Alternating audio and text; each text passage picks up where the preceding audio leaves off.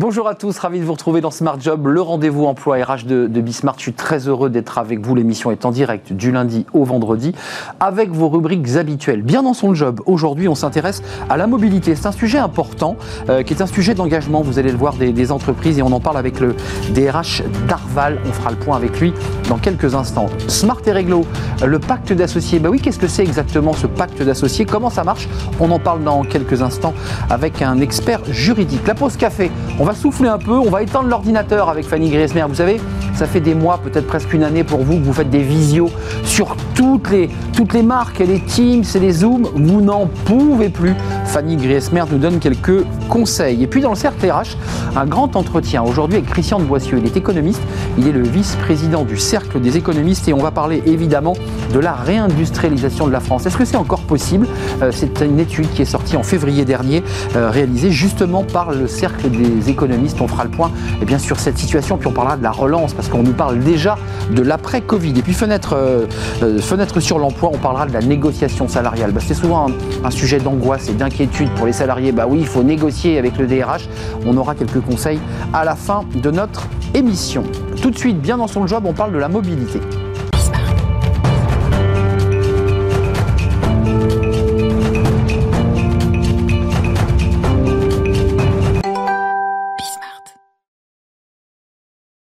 Bien dans son job, on parle aujourd'hui de la mobilité et on en parle avec Bernard Blanco. Bonjour Bernard. Bonjour. Merci d'être avec nous. Vous êtes le DRH d'Arval. On va faire le point avec vous parce que euh, DRH, bah, j'évoquais les négociations salariales, bah, évidemment ça vous a fait euh, mmh. sourire. On va parler de la mobilité parce que votre entreprise d'Arval, c'est une entreprise qui non seulement propose des véhicules, mais pas seulement. Qu'est-ce que propose Darval exactement? Alors Arval propose des solutions évidemment de mobilité. On a construit notre histoire sur la voiture. On était location, location longue durée de voitures avec service.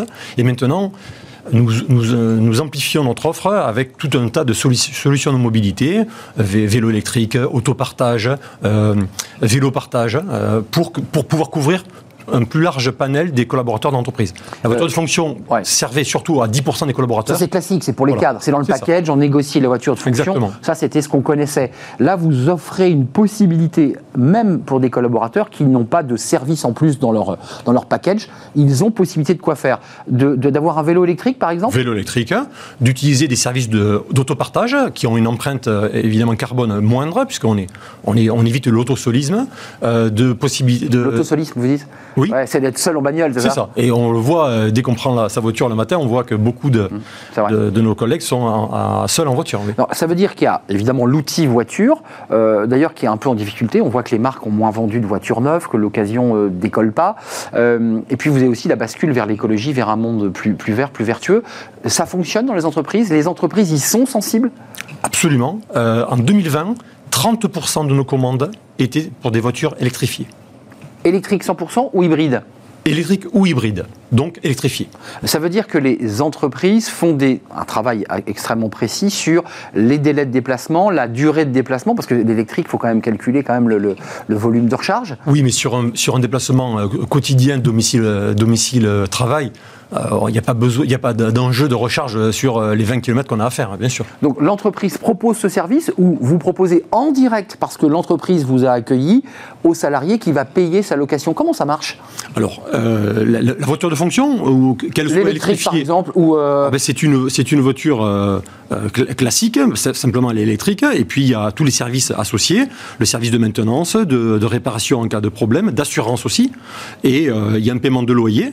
Alors soit il y a le, le le collaborateur contribue aussi au loyer, mais en tout cas, l'entreprise en paye une grande partie. Euh, la voiture, elle a encore de l'avenir, parce qu'il faut préciser qu'Arval, vous êtes une filiale hein, de, de, de, BNP, Paribas, oui. euh, qui évidemment s'engage en tant que banque aussi sur, mmh. ces, sur ces projets euh, environnementaux. Euh, on nous dit la voiture, elle n'a plus d'avenir. Elle a encore de l'avenir ou il faut la repenser? Il faut repenser la voiture? La voiture a toujours un avenir, euh, mais on voit apparaître de nouveaux besoins. On voit bien que les nouveaux les collaborateurs ont besoin de sens euh, sur, sur leur entreprise, donc privilégier une entreprise qui va euh, promouvoir des solutions économiques, écologiques et sociales plus, plus respectueuses. Et c'est pour ça, c'est ça, ça, qui permet l'émergence de solutions type vélo électrique, autopartage. Et même, on a même une navette autonome entre la gare RER de notre de Rueil-Malmaison et notre bureau qui conduit les collaborateurs sur le petit trajet qui est entre la gare et notre entreprise. attendez, là vous parlez d'Arval, de votre entreprise. Oui, absolument. Vous, vous êtes euh, évidemment les, mieux chaussés pour le coup, et vous, vous utilisez des outils qui sont écologiques. Ça veut dire que vos salariés, euh, hmm. qui vous connaissent bien, puisque vous êtes le DRH, euh, peuvent prendre cette navette. Absolument. Depuis, on a inauguré un mois de, il y a quelques semaines, et, et elle fonctionne tous les jours. Que pour les salariés Arval Que pour les salariés Arval, mais. Bah, quel luxe On a voulu expérimenter ça pour pouvoir euh, voir comment on pouvait proposer ça à d'autres clients. Hmm. Qu'est-ce qui fonctionne le plus en ce moment? Est-ce que l'entreprise fait des choix et arbitre entre du 100% électrique, de l'hybride? Elle choisit le vélo Comment elle organise, je dirais, aujourd'hui sa flotte et, et ses modes de déplacement? Disons qu'aujourd'hui, il n'y a pas qu'une solution de mobilité qui, euh, qui, pourrait satisfaire 100% euh, des collaborateurs. Et donc, nous, on veut proposer un panel complet. Après, il y a des entreprises qui font des choix euh, très forts politiques de dire, voilà, nous, on ne, veut que de l'électrique. Et ça, c'est un choix auquel on sait répondre. Hum, le, DRH d'Arval, combien de collaborateurs chez Darval? Arval, c'est plus de 7000 collaborateurs dans le monde et quasiment 2000 en, en France. Dans le monde, ça veut dire que la stratégie que vous développez sur ce plateau ce matin, c'est celle que vous portez aussi dans le monde entier, dans l'ensemble des sites Arval dans le monde, ils se déplacent et utilisent cette palette de mobilité. Absolument. Alors il y a une maturité différente selon les pays, mais oui, euh, c'est, nous souhaitons à la, en 2025 que tous nos pays puissent ouvrir cette euh, palette de possibilités de, mobilité. Euh, vous offrez aussi, je dirais, les, aides d'État, parce que j'ai vu que la région, par exemple la région Île-de-France, propose pour celui qui aurait un vélo une aide, un soutien à l'achat du vélo, me semble-t-il. ça, vous l'amenez dans le package, vous dites, et en plus, et en plus, on a les aides. Et ça, c'est pris en charge intégralement par la société. L'entreprise ne s'occupe plus de rien. Exactement. Alors l'entreprise organise ça.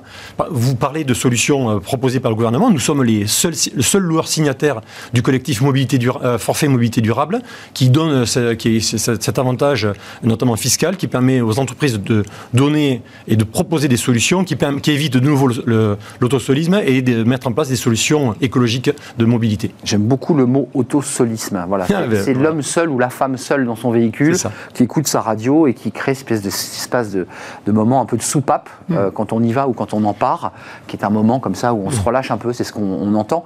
Euh, le diesel, ça représente combien de votre parc? Parce que vous avez des choix stratégiques, 7000 collaborateurs, mm. une très grosse entreprise. Quand vous faites des achats de véhicules, euh, vous devez flécher. Vous aussi, vous avez des stratégies. C'est quoi la part du diesel encore par rapport à l'hybride et à l'électrique? Il y a 3-4 ans, c'était plus de 80%. Aujourd'hui, c'est environ 50% de, nos, de notre flotte. De notre flotte. De la flotte. La flotte. mais, comme je vous l'ai dit tout à l'heure, 30% de nos commandes en 2020 étaient sur des véhicules électrifiés. Donc, il y a un vrai tournant. Ça veut dire que le diesel est en train doucement de passer sous ah la barre des 50% pour être euh, dépassé par l'hybride et l'électrique. Euh, l'hydrogène, parce que la, force de frappe de votre entreprise forcément réfléchit aux nouvelles technologies. Euh, l'hydrogène, vous y croyez? C'est le véhicule d'avenir? Ça fait partie des solutions qu'il faut qu'on explore un peu plus. Euh, aujourd'hui, on voit quand même que l'électrique a pris, a, pris, a pris plus de place, mm. notamment grâce à certains constructeurs et certaines infrastructures qui sont mises en place. Mm. Donc pour l'instant, c'est à l'étude, hein. il n'y a pas de, développement. Euh, euh, vous envisagez aussi dans votre réflexion, j'imagine que vous avez des, des, développements RD, cette fameuse voiture autonome, c'est-à-dire que vous mettez déjà en place une navette, mm. elle n'est pas autonome elle est autonome. Elle est autonome. Donc elle, fait un trajet le même sur un rail. Euh, Même pas sur un rail, sur, la route. Elle est autonome. Elle est autonome, oui. Et protégée, comment ça se passe là Alors, alors y a, y a, elle est équipée technologiquement euh, de telle manière qu'elle va renverser personne, elle va pas rentrer dans le mur. Mais il y a une personne, euh, malgré tout, du service qui est dedans, mais qui ne fait rien qui ne fait rien. Et ça pour des dispositions juridiques. Il est euh, qu'on soit clair pour ceux qui veulent envoyer leur CV, euh, évidemment à Bernard Blanco chez, chez Darval euh, et qui veulent prendre la navette. Concrètement, ce rail est protégé. Votre cet espace est protégé. la navette autonome passe sur la même route qu'une voiture passerait. D'accord. Donc quand moi je suis en voiture en, en, solisme là, je, je, tourne la tête et je vois une navette qui, que je double. Oui. Et, elle est toute seule. Elle est toute seule. D'accord. Elle s'arrête et elle termine sa course toute seule. Et elle fait le demi-tour et elle repart. Et elle repart toute seule. Et ça, légalement, excusez-moi, je, je challenge sur ce. Euh, c'est autorisé, il y a ah, pas Bien sûr, oui, oui, oui. On l'a fait sans partenariat avec la mairie de Rueil, c'est tout à fait autorisé, oui. Et il n'y a eu aucun souci Aucun. Donc on se dirige doucement, puisque je vous entends, hum. vers, une forme de, voiture autonome. Ça en fait partie. Alors après, nous, on n'est pas constructeur automobile. Hein. Euh, les, les, équipes de R&D, c'est euh, chez les constructeurs. Non, mais vous amenez aussi votre valeur ajoutée. Et, nous, on, on, amène une valeur ajoutée en, étant à l'écoute des clients et de leurs besoins. Et on voit bien qu'il y a de plus en plus de demandes de la part des entreprises pour euh, aider les collaborateurs dans leur mobilité de tous les jours. Donc la mobilité, c'est un enjeu fort. c'est un enjeu de développement pour Arval. Vous êtes aujourd'hui en développement parce que la crise Covid, on a beaucoup de DRH sur ce plateau qui nous disent, nous, en ce moment, on est un peu le pied sur le frein. On ne va pas se séparer de collaborateurs, mais on ne va pas embaucher. Vous en êtes où, vous, aujourd'hui, là nous, euh, nous, on est une entreprise saine qui fonctionne, qui a cru en 2020, qui va croître encore en 2021. Et nous sommes en, pleine santé, nous sommes aujourd'hui le leader européen des services euh, de mobilité. De mobilité, on a bien compris, c'est pas que la voiture diesel, c'est pas que la voiture de fonction, parce mmh. qu'on est resté un peu à la voiture de fonction, c'est les années 80. C'est ça. On a la voiture de fonction avec téléphone dedans. là aujourd'hui, c'est une palette de, mobilité. Le, salarié peut acheter sa voiture en direct? Bien sûr. Il peut l'acheter. Il peut l'acheter au terme du contrat. Euh, oui, bien sûr, oui. Hum. Donc ça, c'est quand même un service intéressant. Il abonde, et puis l'entreprise abonde. avant de nous quitter, la, part des entreprises qui disent, bon, moi, je mets la main à la poche. Voilà, c'est 300 euros par mois, je mets 150. En voiture de fonction, toutes les entreprises mettent la main à la poche. Toutes. De toute façon, en voiture de fonction, elle est prise en charge par l'entreprise. Le, exactement. Bon, ça, c'est de fait. Mais un salarié qui n'est pas dans le package d'une voiture de fonction, l'entreprise abonde ou pas? Elle peut abonder? Ça dépend des entreprises, voilà. C'est des choix sociaux qui, sont faits au niveau de l'entreprise. Merci Bernard Blanco. Avec Merci à vous. Petit accent qui vient de, Béziers. Exactement. Me semble-t-il. DRH d'Arval, 7000 collaborateurs en France et dans le monde entier. Allez jeter un œil sur le site, il y a peut-être des recrutements ou des postes qui correspondent à, vos désirs, parce que la mobilité, c'est un sujet qui intéresse les jeunes euh, et peut-être les jeunes talents. Merci d'être venu sur notre plateau. La suite de notre programme Smart et Réglo, euh, on va parler d'un sujet euh, très technique. C'est tout de suite.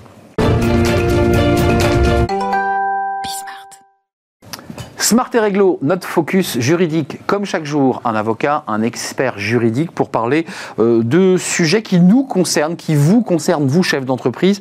Euh, on parle aujourd'hui avec Arnaud de, Villiers de l'Île-Adam euh, du pacte d'associés. Alors, ceux qui n'ont pas créé leurs entreprises bah, ne connaissent peut-être pas, mais ceux qui l'ont créé ont, forcément entendu parler ou ont utilisé ce pacte d'associés.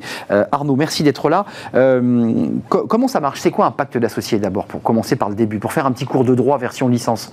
Alors un pacte d'associés, c'est donc un contrat qui va être mis en place entre plusieurs associés et qui va permettre d'organiser en fait leur euh, rapport politique et financier euh, et pour, euh, on va dire, organiser à la fois l'entrée d'un nouvel associé, nouvel investisseur, la vie sociale et également sa sortie, puisque évidemment, eh bien, un investisseur a vocation à sortir à terme de la société. Voilà, donc pacte d'associés, comme on le dit, on fait un pacte, euh, donc on, s'associe sous forme de contrat, on se met d'accord sur des règles, c'est ça Je veux investir dans cette entreprise, je voudrais mettre de l'argent, il faut bien qu'on organise tout ça Oui, alors tout à fait. Alors c'est alors initialement, les pactes avaient été mis en place, euh, euh, on va dire historiquement, entre euh, des, enfin, dans des sociétés familiales ou dans le cadre de création de joint venture où vous aviez donc deux sociétés qui voulaient créer une, une structure commune. Donc on voulait organiser un petit peu ça. Aujourd'hui, c'est redevenu très à la mode dans les logiques d'investissement. C'est-à-dire que vous avez aujourd'hui énormément de sociétés qui souhaitent eh bien faire ben, appel à des investisseurs extérieurs puisqu'ils ont besoin d'argent frais. On peut pas toujours sur une société naissante, je dirais en, en développement, utiliser une uniquement sa trésorerie, on va avoir, besoin d'une puissance de frappe, donc on va évidemment faire appel à des investisseurs extérieurs.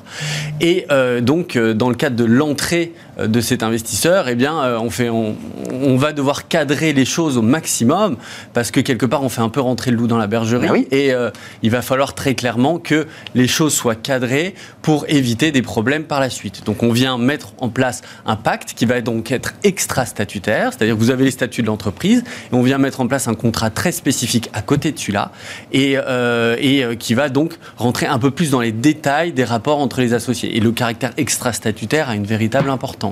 Euh, il investit, on cadre sa présence dans l'entreprise et, et le fait qu'il puisse intervenir ou pas dans la stratégie de l'entreprise, ah dans, des choix, dans des choix stratégiques. Il intervient ou il n'intervient pas? Ça dépend de la. Alors ça dépend, de ce qu'il met sur la table. Ça Alors pas forcément de ce qu'il va mettre sur la table, mais ça dépend de ce qu'on va mettre dans le pack. C'est-à-dire que vous pouvez avoir des, des investisseurs qui vont mettre énormément, mais qui vont être relativement dormants. c'est ça. Euh, et puis à contrario, vous pouvez avoir des investisseurs qui ont moins investi, mais qui veulent véritablement intervenir, avoir une une, une, ingérence, enfin pas une ingérence, mais en tout cas un regard concret. Un regard concret. Euh, et donc il se place quoi Au conseil de surveillance Il se place au, COMEX ça peut, Alors ça peut se passer à tout moment, euh, je dirais, de, de, la vie de l'entreprise. C'est-à-dire que on peut mettre en place des clauses qui vont avoir attrait au vote. C'est-à-dire que on va euh, ah permettre d'avoir des droits de vote supplémentaires, on va avoir des droits de veto, on va mettre en place des, des majorités qualifiées. voilà, tout ce genre de choses qui vont permettre à l'investisseur ou à d'autres associés, eh bien, d'avoir un droit supplémentaire supplémentaire dans la société.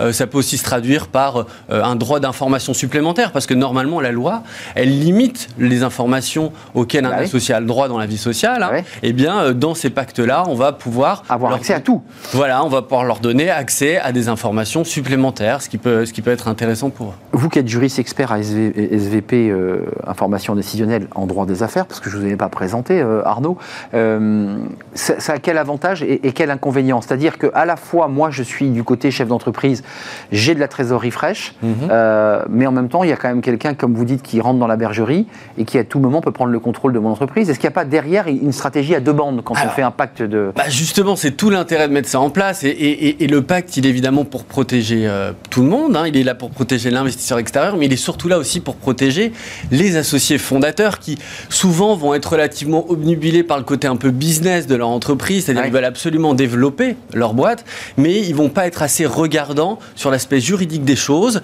sur euh, ce qui va se passer euh, par la suite, et notamment au niveau de la sortie, euh, parce que c'est vrai qu'on on, pense beaucoup à, l'argent qui rentre, mais il faut quand même pas oublier qu'un investisseur, quand il rentre dans une société, il ne pense qu'à une seule chose, c'est la sortie. Hmm.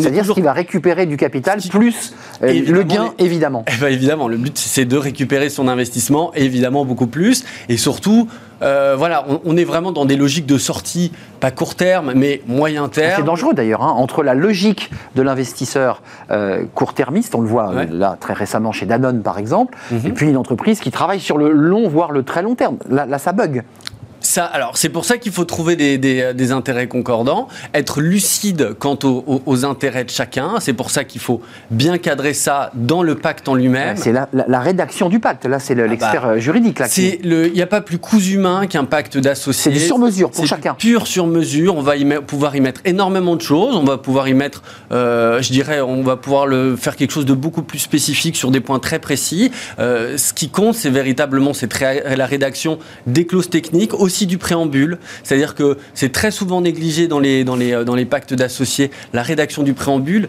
qui euh, va euh, venir dire un petit peu quel est l'état d'esprit finalement des parties. c'est la philosophie. La philosophie euh, du, du, du, contrat, ce vers quoi on veut aller, ce vers quoi on tend. Et ça, c'est très important parce que le juge, dans l'hypothèse d'un contentieux, parce que comme tout contrat, il y a du contentieux. Il y a du contentieux. Et eh bien, le juge va très souvent utiliser ce préambule pour bien comprendre quelle est la volonté des et c'est à l'aune de ce préambule-là qu'il va euh, justement euh, donner sa décision. C'est pas du droit, là, c'est presque de la philosophie du droit. En tout cas, dans cette partie, euh, dans cette partie introductive. après, évidemment, dans la deuxième partie, on est sur quelque chose de beaucoup plus technique et qui va, on va dire, régler très spécifiquement les rapports entre les associés. Arnaud, juste une question avant de nous, quitter. Je, suis investisseur, j'ai mis dans mon pacte d'associés, dans la clause rédigée, mhm. une rentabilité de sortie j'exige 20%. Mhm. Euh, il s'avère que vous êtes l'entreprise et, malheureusement vous n'avez pas réalisé l'objectif. Est-ce que je me retourne euh, vers le juge en disant la, clause n'a pas été respectée? Alors ça dépend. Euh, dans l'absolu, si la clause existe et que l'investisseur a mis en place une clause de sortie qui lui permet de récupérer une certaine somme, eh il peut l'exiger. Il peut l'exiger dans une certaine limite. C'est-à-dire qu'il ne faut pas que cette clause soit considérée comme léonine. donc il y a quand même des limites mais on remarque dans la jurisprudence que pour que ces clauses-là, euh, justement ces clauses de restitution de prix, etc., soient considérées comme léonines, il faut vraiment y aller très fort. Léonine, quelle définition vous y donnez à ce joli Alors, Léonine, on peut considérer ça comme une clause abusive. abusive. Et c'est le terme qu'on utilise en droit des sociétés pour qualifier une clause vraiment abusive. Euh, et, et c'est vrai que bon, bah, la jurisprudence montre qu'il faut vraiment qu'elle soit très abusive pour qu'elle ne soit pas applicable. C'est pour ça que les associés fondateurs, quand ils font rentrer un investisseur, il faut vraiment qu'ils soient très vigilants dans la rédaction, eh oui. parce qu'on peut se retrouver à la sortie, parce que c'est quelqu'un qui exige l'encaissement. Hein. Qui exige l'encaissement et on ne pourra absolument rien faire et on se retrouve finalement avec au départ une volonté de faire, de développer la société. Finalement, ça l'appauvrit. L'argent frais, et bien évidemment, si jamais on négocie mal ces clauses, on se retrouve avec un appauvrissement et voire même des sociétés qui peuvent se, peuvent se retrouver en difficulté. Donc ça, c'est un vrai sujet avec les fonds voraces qui repèrent des entreprises ah bah. et qui vont les vider de leur substance euh, très vite. Euh. exactement. Il ne faut pas, faut pas perdre à l'esprit qu'évidemment, les entités qui euh, investissent dans les startups, euh, dans ces sociétés, je dirais, en développement, sont des fonds d'investissement, sont des sociétés de capital risque, bah oui. qui peuvent parfois dépecer la, société à terme. Et, et c'est pour ça qu'il faut vraiment mettre en place des pactes. Euh, c'est très important d'organiser les rapports et surtout être très vigilant quant à leur rédaction. Merci Arnaud de Villiers de Lille-Adam, juriste expert en droit des affaires chez SVP information décisionnelle, je l'ai bien dit. Mmh. C'était un plaisir de vous accueillir. J'ai appris plein de choses sur ce pacte d'associés. Bah. Euh, vigilance euh, et, prendre son temps. Grande vigilance. Je pense qu'il faut être, euh, il faut prendre son temps. Et pointilleux. et pointilleux, voilà. Être accompagné, c'est très important. Et être accompagné, on a bien entendu le, message. Mmh. Merci Arnaud. On fait une petite pause café. ça a dû vous arriver, vous, expert juridique en droit des affaires, ces fameuses visios à longueur de journée. vous changez de support informatique en fonction des clients. C'est l'enfer. Fanny Griesmer nous explique tout. La visio, bah, ça l'a rendu chaos.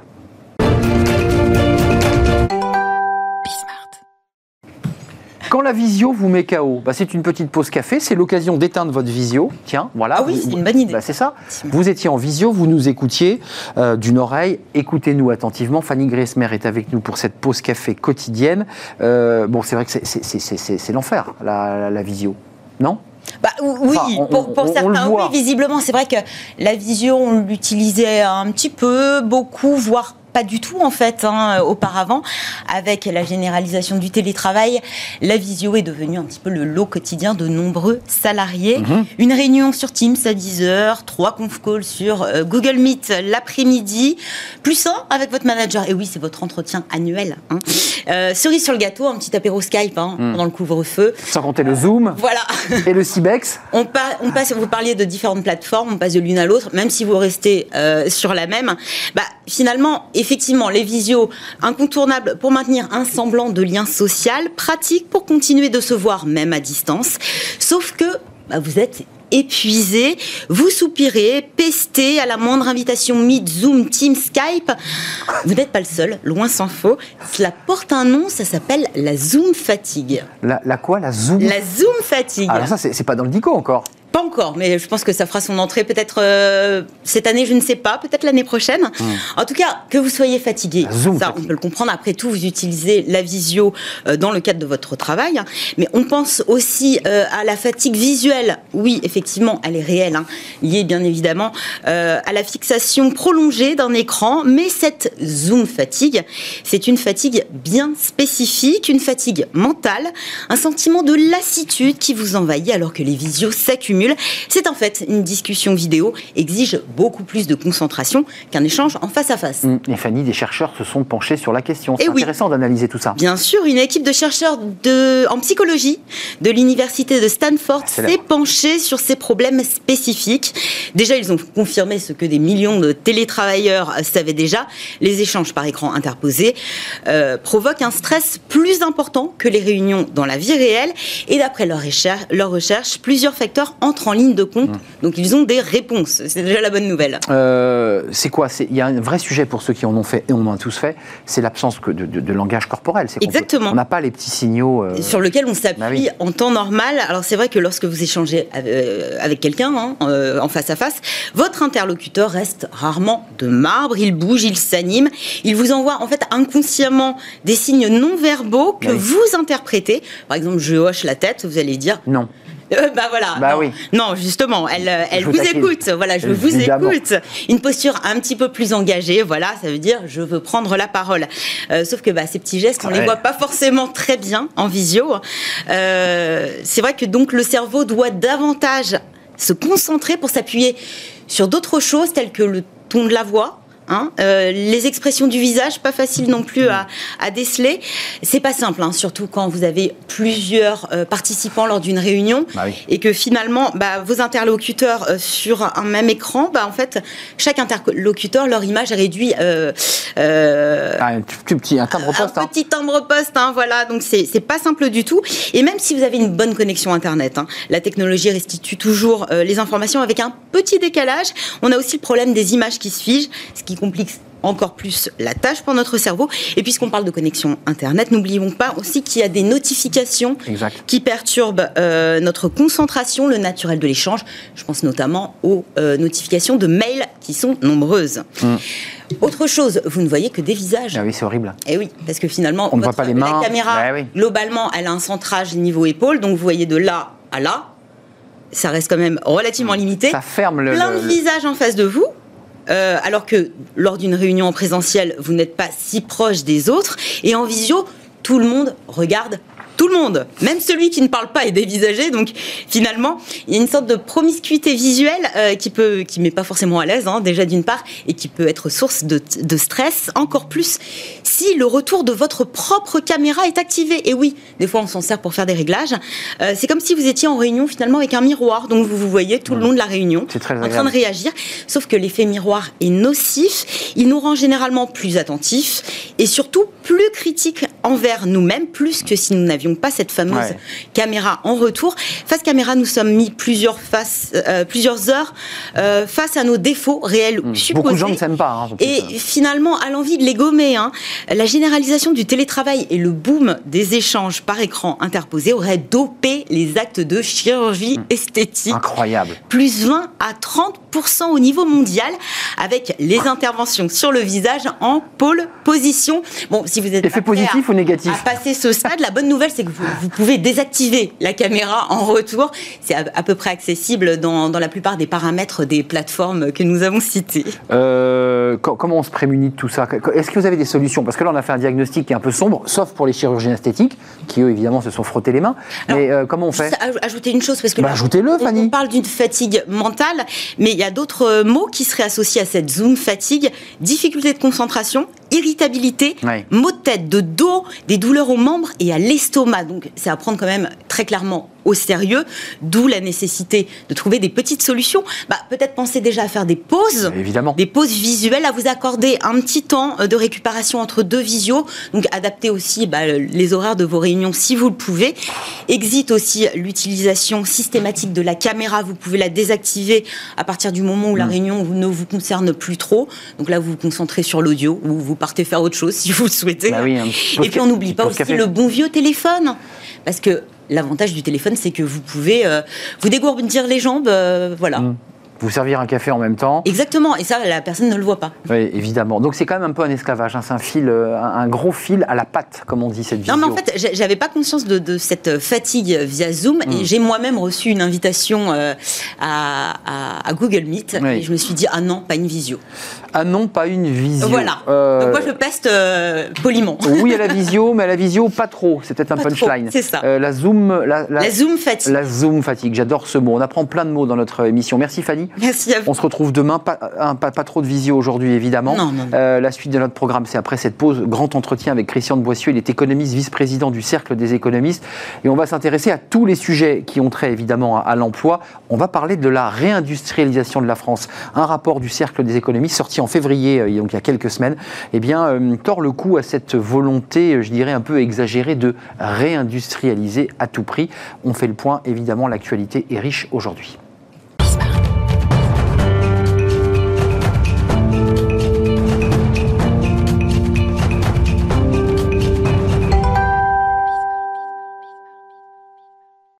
Le cercle RH sous forme de grand entretien aujourd'hui avec Christian de Boissieu. Bonjour Christian de Boissieu. Bonjour. Ravi de vous accueillir sur ce plateau que vous connaissez.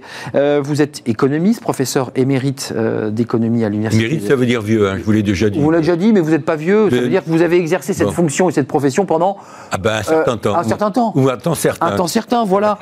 et, aujourd'hui, vous êtes aussi le, vice-président du cercle des économistes avec une double actualité aujourd'hui avec ce, ce fonds britannique qui met la clé sous la porte et qui repose la question de la sidérurgie française. C'est pas, c'est pas un, sujet récent. Et puis le cercle des économistes, dont vous êtes le vice-président, dans ses cahiers, euh, s'intéresse à travers un travail collectif. Et vous le précisez, va-t-on vraiment réindustrialiser la France? Avec plusieurs économistes qui tordent le cou à cette idée de attention au mirage de, la réindustrialisation. Et puis je voudrais euh, préciser, parce que ça fait évidemment écho euh, à notre échange et l'échange que nous allons avoir, votre livre, vous allez le voir à, à l'antenne, il était édité chez Maxima, justement sur ce patriotisme économique. Voilà, le patriotisme économique a-t-il encore un sens aujourd'hui Le point d'interrogation est important avec un point d'interrogation. D'ailleurs, je vous pose la question immédiatement, puisque on va, on va bien sûr balayer tous les sujets qui ont trait à l'emploi, à la relance, puisque le président Macron nous dit, là, dans un mois, le soleil sera là, on va on pense à notre relance, euh, cette question du patriotisme, la question qui est posée par ce fonds britannique qui met la clé sous la porte, des milliers de salariés qui font de l'acier en France se sentent aujourd'hui en danger. Bruno Le Maire, ce matin, chez nos confrères de France 2, dit ils n'ont rien à craindre, l'État sera derrière. En un mot, il fera du patriotisme économique. Euh, vous y croyez, cette notion de patriotisme économique, comme peuvent le faire les Américains, puisque on va en parler des Américains? Je pense qu'il faut distinguer patriotisme et nationalisme. Et c'est une formule qui avait utilisée par, et réutilisée très souvent. Le patriotisme en général, c'est euh, défendre ses intérêts, s'aimer soi-même. Et le nationalisme, c'est détester les autres. Bon, et le patriotisme économique, euh, j'y crois jusqu'à un certain point. C'est-à-dire qu'il ne faut pas non plus être naïf, on ne va pas fermer les frontières. Euh, la crise du Covid remet à l'ordre du jour tous les débats sur la souveraineté. Le, débat, c'est la question, c'est de savoir à quel niveau. Est-ce que c'est au niveau national, français pour nous, au niveau européen? Sur beaucoup de sujets, euh, la bonne échelle de recherche, de contrôle, de souveraineté, de pouvoir, c'est l'échelle européenne. Je vous donne un exemple concret qui n'a rien à voir avec les, la chirurgie. Euh, les GAFA, ça n'aurait pas de sens d'avoir des GAFA françaises, allemandes, italiennes, on est trop petits.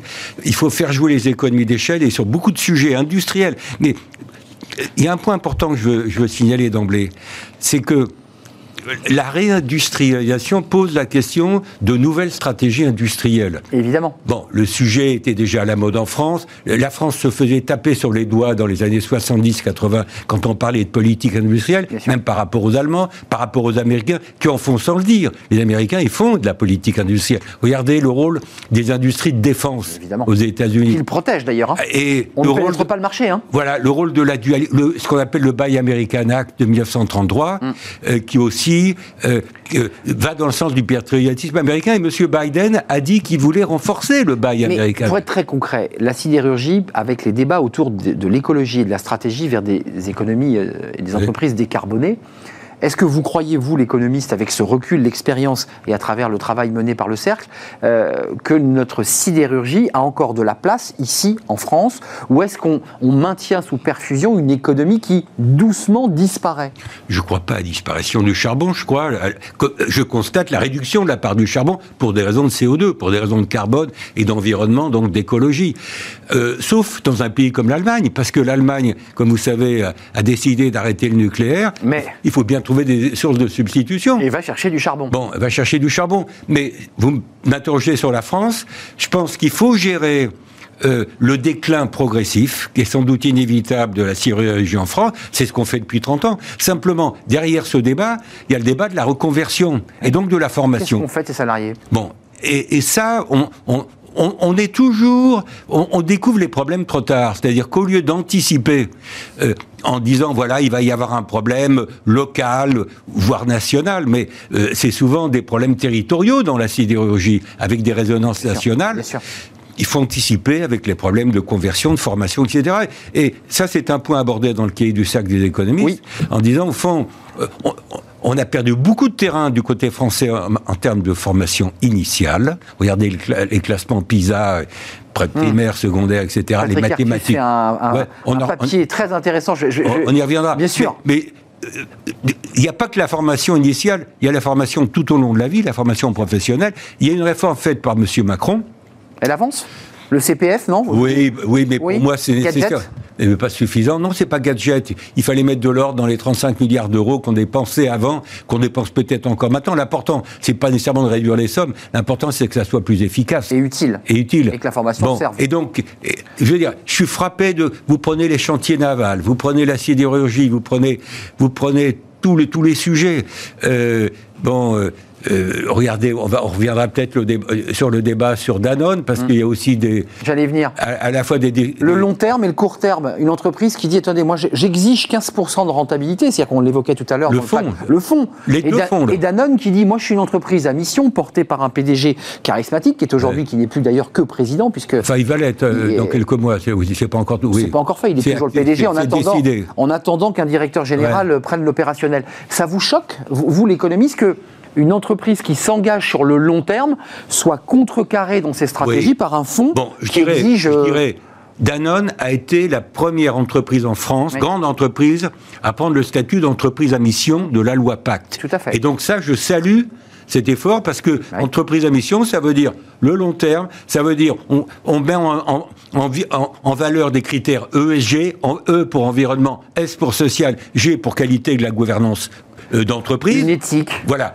Donc, je trouve que ça tombe assez mal que ça tombe sur Danone. Alors, il y a eu des erreurs, je pense, faites par Monsieur Faber, sans doute. À la Annonçant des... suppressions de postes il y a quelques mois. Des erreurs stratégiques et des erreurs de communication. Bon, ce qui me choque aussi dans cette affaire de, de Danone, c'est que deux fonds, l'un à 3% du capital, et l'autre à 1%. Je ne sais pas s'ils sont de concert, mais au total, ça ne fait que 4%. 4, minoritaire. Que font les autres? Il, paraît qu'il y a 77% de flottants dans le capital de Danone. Alors les autres, ils font pas grand-chose, ils sont éparpillés. Mais il doit y avoir quand même quelques actionnaires qui ont quelques pourcents. Mmh. Qui pourraient eux aussi prendre la parole. Ce qui me frappe, c'est que les fonds dits activistes, dans certains cas, ils, ils jouent des rôles utiles. Mais là, euh, veux dire, je suis pas sûr que ça soit totalement utile ce qu'ils font, en attaquant la gouvernance de Danone, qui n'est pas la plus mauvaise du capitalisme français, la gouvernance de Danone, pour les raisons qu'on a expliquées. Bon. Euh, et donc, euh, voilà, je, je, suis choqué qu'on soit dans, dans, un système où, avec, très, avec 3% du capital ou 4% du capital, on peut faire la révolution euh, dans le gouvernement d'entreprise. Et je me dis, au fond, les autres, qu'est-ce qu'ils font? Ils dorment? Hmm. Ils sont passifs? Ou ils acquiescent ils acquiescent. Mais ça rejoint le débat sur le rôle des assemblées générales. Hum, hum, hum, qu'on a heureusement voulu renforcer. Ça rejoint le débat sur les fameuses agences de conseil en vote. Vous savez qui euh, Si je suis actionnaire d'une boîte, j'ai pas envie d'aller à l'AG, je vais donner un pouvoir. Je, délègue. Euh, voilà. Euh, il y a un certain nombre de boîtes qui font ça. Bon, il faut avoir un, un, capitalisme qui soit plus vivant, qui soit plus réactif, sans être, sans être révolutionnaire. Je veux dire, à, chaque instant, il s'agit pas de déstabiliser les entreprises, mais mais il s'agit de, d'arriver à faire prévaloir les, bons critères. Moi, je suis pas contre la rentabilité à court terme. La rentabilité financière que cherchent les fonds. C'est ce qu'on évoquait. Qu'on appelle le return on equity, la mmh. rentabilité financière à court terme. À court terme. Enfin, ça n'empêche pas non plus. Il n'y a pas nécessairement à choisir entre la rentabilité et la morale et euh, l'éthique. Ah, avant de nous pencher sur cette question de la réindustrialisation, parce que c'est un sujet fondamental, on avait un député qui avait travaillé sur les composants électroniques, qui a remis son rapport, qui dit il y a une guerre entre les États-Unis euh, et la Chine. Nous, au milieu, l'Europe, on est battu sur les composants. Un mot sur l'emploi 20 euh, 600 emplois détruits, c'est les chiffres de l'INSEE qui sont tombés ce matin. Bruno Le Maire, là aussi, s'enorgueillit. Il dit attendez, on nous avait annoncé presque 800 000 emplois détruits. Euh, en 2020, on en a détruit que 320 000. Mais c'est l'oxygène concrètement, vous l'économiste, vous dites c'est parce qu'on a maintenu, parce que ce système, notre modèle social a maintenu sous perfusion, et qu'après, tout ça va. Lui dit l'inverse. Le ministre dit on va relancer notre économie et quand la relance va partir, on sera le pays leader en Europe. D'abord, la relance, je pense qu'elle met trop de temps à partir, à la fois au niveau français et au niveau européen. Euh, euh, regardez le plan de 100 milliards d'euros, la relance française. On va dépenser d'ici la fin de cette année 26 milliards sur les 100. Or, c'est pas dans deux ans qu'il faut aider la conjoncture. C'est pas dans un an. C'est maintenant. Hmm. Bon, donc la relance, je suis pour, mais euh, je suis aussi pour réduire les délais. Même question de délai pour le plan de relance européen. Les 750 milliards d'euros, qui sont pas encore d'ailleurs définitivement actés, à ma connaissance, parce hmm. qu'il y a toujours des débats, bah, c'est pour quand? Euh, Si c'est pour 2022, c'est trop tard. Ça m'intéresse moins que si c'est pour 2021. Bon, donc Je dis simplement. C'est une bonne chose qu'on ait sauvé ces emplois, qu'on les ait euh, maintenus dans l'entreprise. Je dis simplement, l'économie fonctionne sous la tente à oxygène avec le chômage partiel, mmh. avec les PGE, les prêts garantis par l'État, hein. avec le fonds de solidarité, avec un certain nombre j'étais pour et je suis pour. Le quoi qu'il en coûte, il fallait faire ça. Il va s'arrêter un jour ce quoi qu'il en coûte. Mais le problème, ça va être la transition. Est-ce que, c'est pour ça que je dis qu'il faut faire la relance maintenant compte tenu des délais d'action des plans de relance. C'est maintenant qu'il faut faire la relance parce que dans six mois, quand neuf on va retirer le tapis euh, du bonhomme qui est pas bien ou on va retirer le, la bah, il ne faudrait pas qu'il y ait une multiplication des faillites de PME, parce que ça ne serait pas bon pour l'emploi, etc. Donc il y a encore une interrogation. Je ne suis pas aussi affirmatif que M. le maire sur notre capacité, en quelque sorte, à, gérer cette transition. Et à pouvoir accélérer à la relance, parce que c'est ce qu'il dit. Hein. le problème des délais, le problème de la gestion du temps me paraît fondamental par rapport à ce débat. Euh, il y a un sujet qui est soulevé dans le rapport. Va-t-on vraiment réindustrialiser la France? Alors c'est un rapport collectif avec des économistes du, mmh. cercle, hein, qui sont vos, vos collègues moi, je me suis, j'ai fait focus sur euh, Patrick Artus qui mmh. lance un sujet, alors qui est, un sujet très sensible, dont on parle plus finalement, et il dit il y a un duo infernal, je le cite, qui explique la désindustrialisation de la France. C'est le couple coût du travail et compétences. Et les chiffres sont éloquents. Euh, dans l'industrie, euh, le coût horaire, cotisation sociale comprise, c'est 37 euros en France, 35 en Allemagne, 27 en moyenne dans l'UE et, dans et, 28,5 à 18 euros dans, dans les pays d'Europe centrale. Bref, on a un duo infernal et il parle des compétences. Sur le coût du travail, concrètement, est-ce qu'Emmanuel Macron aurait dû, pouvait aller plus loin pour réduire le, pour faire baisser ce coût du travail, qui est un élément important? Oui, écoutez, euh, en France, pour des raisons bien connues, y compris politiques, ah oui, c'est très politique. On n'allait pas euh, faire ce qui a été fait au moment de la crise de la zone euro en Grèce, au Portugal, en Espagne, on n'allait pas baisser les salaires nominaux, les salaires sur la feuille de paye. Eh donc, baisser les pensions de retraite. Donc la manière pour nous de baisser le coût du travail, c'est plutôt de jouer sur les charges sociales. Mhm. Alors, c'est ce qu'on fait depuis 30 ans, la droite et la gauche, et il y a des sur les SMIC, sur... Euh, le débat, est-ce qu'il faut... 2,5 euh, SMIC 1,3 SMIC, 1, Il y a des débats, y compris parmi les économistes, mais ça, c'est pas étonnant qu'il y ait des débats parmi les économistes là-dessus. Moi, je suis parti depuis le début, je suis partisan d'alléger les charges euh, sans aller trop loin par rapport au SMIC, parce que euh, les travaux montrent que euh, vous créez de l'emploi quand vous baissez le coût du travail, peu qualifié en particulier. Donc, ça fait que ça crée des poches. On dit que ça crée des poches. Finalement, quand on baisse, quand on retire les charges sur les SMIC, on a plutôt tendance à embaucher. Deuxième sujet, les gains de productivité. Parce que les coûts salariaux unitaires calculés par les statisticiens, c'est quoi? Sont les salaires rapporter à la productivité du travail. Donc une manière de baisser les coûts salariaux unitaires, c'est d'accélérer les gains de productivité du mmh. travail. Et ça rejoint le débat sur la R&D, sur la recherche, développement et l'innovation. Évoqué. Il y, a, il y a des chiffres qui sont donnés dans le cahier. Euh, je rappelle ce chiffre. En France, la R&D fait 2,2% du PIB français, 2,2%. En Allemagne, aux États-Unis, dans quelques autres pays, les pays nordiques, on est à 3%. Mmh. Bon, alors on n'est pas les plus mauvais, mais pas de cocorico, n'est pas les meilleurs. Loin de là. Et, donc je pense que le débat sur la productivité est un débat important. Euh, alors sur les compétences, puisque c'est la, deuxième... C'est tragique, hein. les obstacles à la réindustrialisation de la France, dit-il, sont les compétences des adultes des pays de l'OCDE. En compréhension écrite, la France est 21e sur 24. En compétences mathématiques, la France est 19e sur 24. Et en compétences en traitement de l'information, la France est 22e. C'est-à-dire en bas de peloton, dont on nous dit pourtant que notre modèle éducatif, notre modèle est formidable. Ben, euh, là, c'est pas l'entreprise et, le politique qui gère, là, il y a un problème. Écoutez, à la lumière des enquêtes PISA de l'OCDE. Les célèbres PISA. On en est revenu. Hein. Mm. Euh, veut dire, on est bien après euh, pas mal de pays émergents, comme la Corée du Sud, et, d'autres pays d'Asie du Sud-Est qui ont mis le paquet là-dessus. Nous, on vit, tragique. Hein. On vit sur l'impression qu'on est les meilleurs, parce qu'on a des grandes écoles d'ingénieurs, qui d'ailleurs sont obligés aujourd'hui de s'ajuster. Moi, je ne suis pas un polytechnicien, mais j'ai suivi un peu les débats sur l'ouverture, l'internationalisation de l'école polytechnique. C'est une nécessité. Hein. Il ne suffit pas de dire qu'on est polytechnicien pour devenir chef d'entreprise aujourd'hui. Euh, il, y a, de la concurrence mondiale. Hein. Oui, il y a d'autres écoles. Mais les la Chine forme beaucoup d'ingénieurs qui sont souvent très bons et qui sont à la fois moins chers et souvent plus modestes que nos ingénieurs français. Donc, euh, je dirais... Euh, Centralien, par exemple. Non, non, mais... attendez, je ne suis pas en train de généraliser non plus. Il y en a. Mais je dis simplement... Euh, on, pensait qu'on avait une sorte de rente de notre système éducatif, la culture française, la langue française, tout ça c'est important, je ne suis pas en train de le négliger, mais euh, je veux dire, un peu de modestie, il faut retrousser les manches. Et je pense qu'il y a beaucoup de sujets sur les compétences. Mais quelle est la proportion, quelle est la proportion des, des gens qui sortent des écoles d'ingénieurs qui sont dans la production? Faible. Euh, il y a eu, il y a encore cette mode d'aller dans la finance pourquoi? Parce que on gagne beaucoup, on gagne vite. On gagne beaucoup, on gagne vite. On utilise ses connaissances mathématiques et statistiques pour faire tourner, inventer des produits dérivés auxquels personne ne comprend rien. Ou des algorithmes. Ou même pas les banques qui les vendent, même pas les banques qui les commercialisent, etc. Donc il y a eu. Mais alors ça, il n'y a pas que la France dans ce détournement, en quelque sorte, des ingénieurs vers la finance. Mais, c'est un, sujet profond la compétence, parce que c'est pas un sujet court-termiste, c'est pas un sujet qui se règle dans, un, débat de campagne présidentielle. C'est sur 15 ans. Oui, remarquez. C'est une génération. la baisse des charges salariales aussi. Le, problème, c'est que.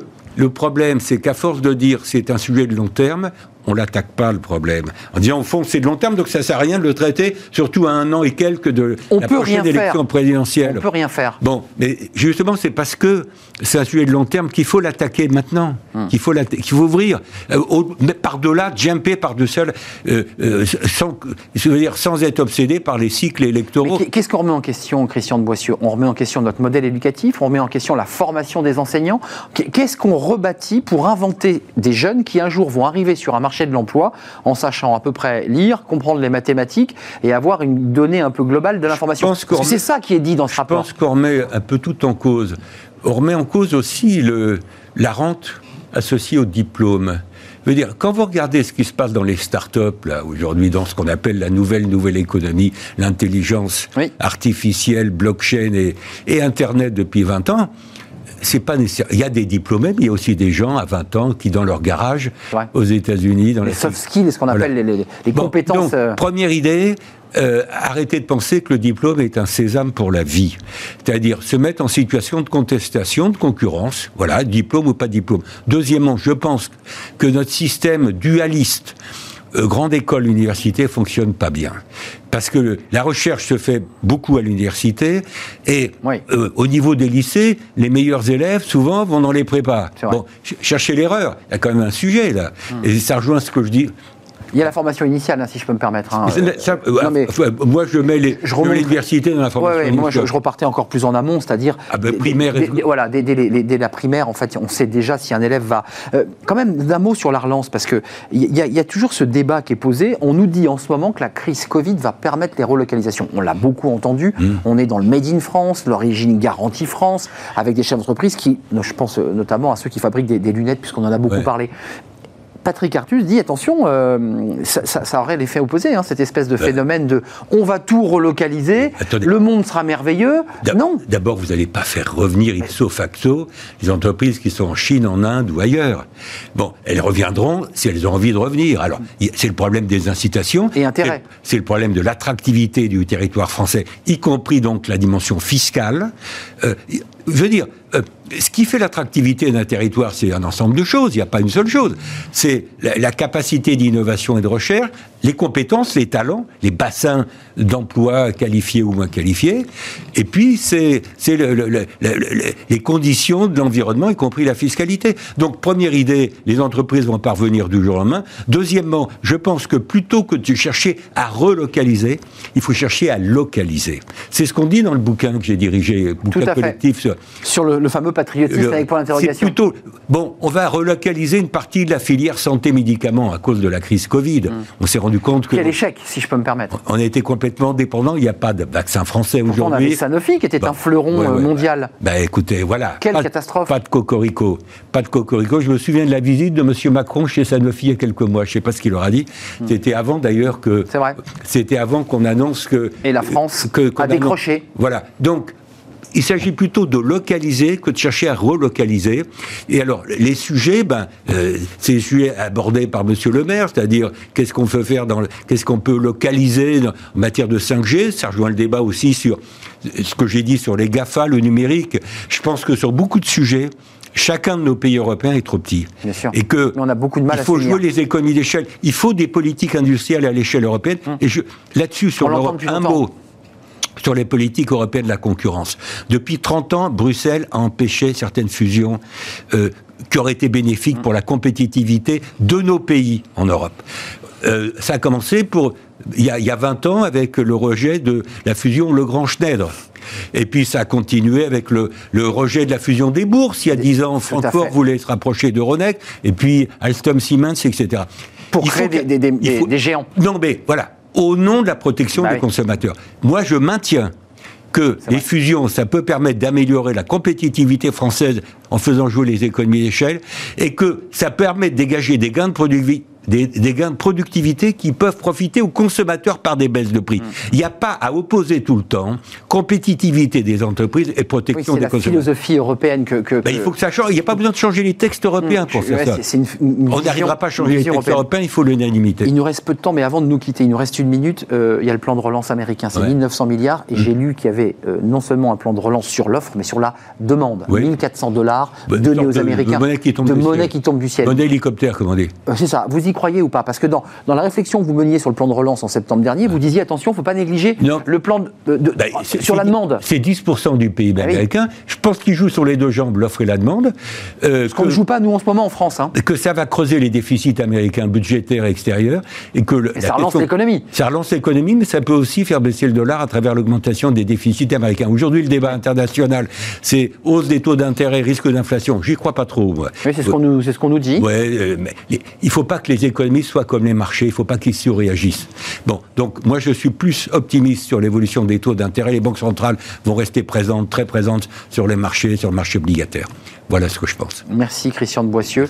Avec ce plan de relance, peut-être viendrez-vous nous en reparler, parce que c'était un sujet que vous aviez évoqué en septembre dernier ouais. euh, dans le cercle des économistes, et ce plan de relance, on, on l'attend, et il est attendu. Ah ben avec, moi, euh... je pense que là, il ne faut pas trop attendre. Voilà, voilà le, le livre de Christian de Boissieu, j'aimerais qu'on le revoie avant de nous, nous quitter, Merci. édition Maxima. Il voilà, il est là, ce livre. Lisez-le. Le patriotisme économique. que je ne suis pas tout seul. Vous n'êtes pas tout seul, il y a quand même quelques experts et spécialistes. A-t-il aujourd'hui un sens où la mondialisation Là, on question est tombé en plein, je pense, dans l'actualité. Et vous êtes au cœur, c'est chez Maxima, et c'est le débat qui va être posé dans les jours qui viennent, parce que l'actualité va évidemment gonfler sur ces trois sites industriels sidérurgiques, avec évidemment un enjeu salarial et stratégique, bien, bien entendu. Merci, Merci, Christian de Boissieu. Je vais retirer professeur émérite, je vais dire économiste non, non, mais et vice-président.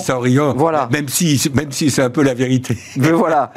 Merci d'être venu. On termine dans notre émission par fenêtre sur l'emploi. On va s'intéresser à la négociation salariale. Bah oui, comment on fait, tiens, pour négocier avec son DRH, pour pas demander trop, mais en même temps pas demander trop peu On fait un point tout de suite avec Aurélien Esposito. Et c'est tout de suite. Avec le groupe Belvedia, préservons les ressources de demain.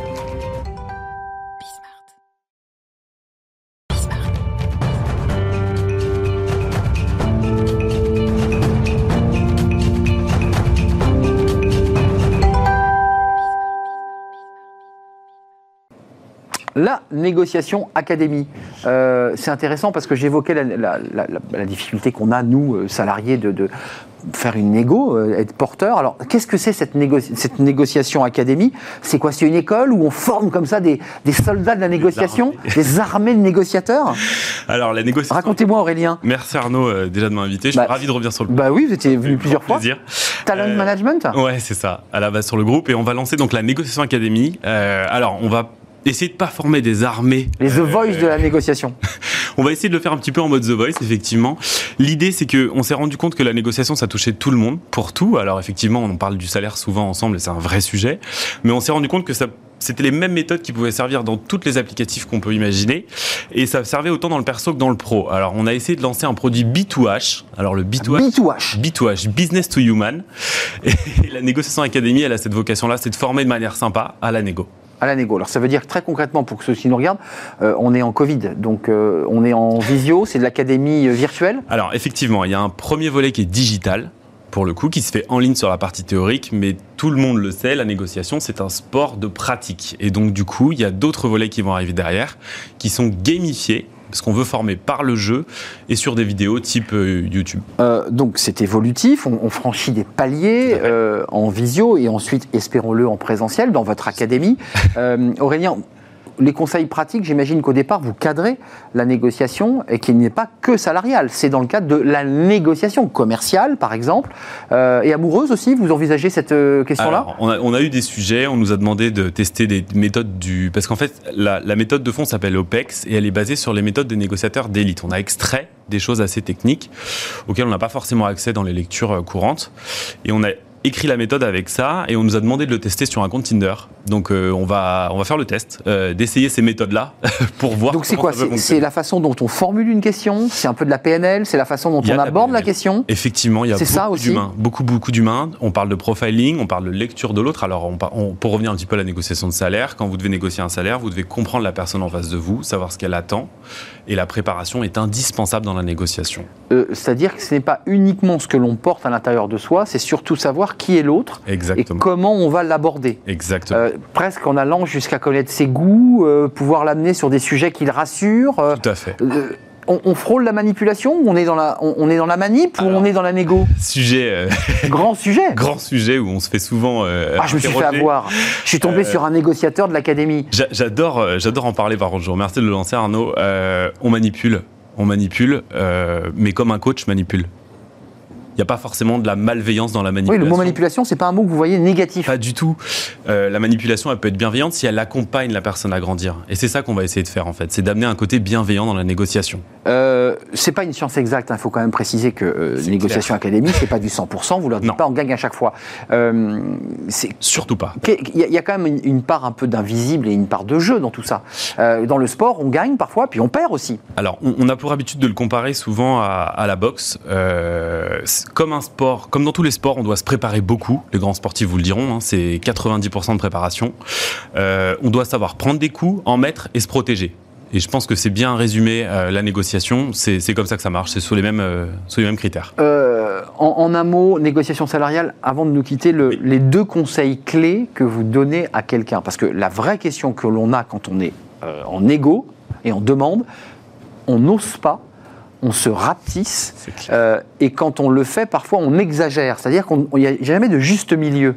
Euh, qu'est-ce qu'on doit faire? Alors, je vais vous donner un petit détail technique pour le fait de l'exagération. Je reviens après sur l'astuce. Euh, ça s'appelle de l'inflation narcissique. C'est qu'à un moment, on veut faire trop fort comme on n'est pas assez préparé, on fait un excès de confiance et on bascule dans quelque chose qui est plus modéré. On se prend pour ce qu'on n'est pas. Bon, on peut le résumer comme ça. D'accord. ça, c'est un excès narcissique. Et puis, il y a quand même les cas de figure les plus importants, c'est on se rapetisse un peu, quoi. Ou on n'ose pas. On n'ose pas. On n'ose même pas en parler. Ouais. Le, alors, on, a, on a dans notre culture un vrai sujet euh, tabou sur l'argent. Et je ah, pense clairement sortir de ça, absolument. La préparation permet de conforter. Et du coup, quand, on sait où on se place au niveau salaire, ben, on a moins d'illégitimité à l'amener. Et donc, on devient légitime et donc, on a plus de facilité à amener le sujet.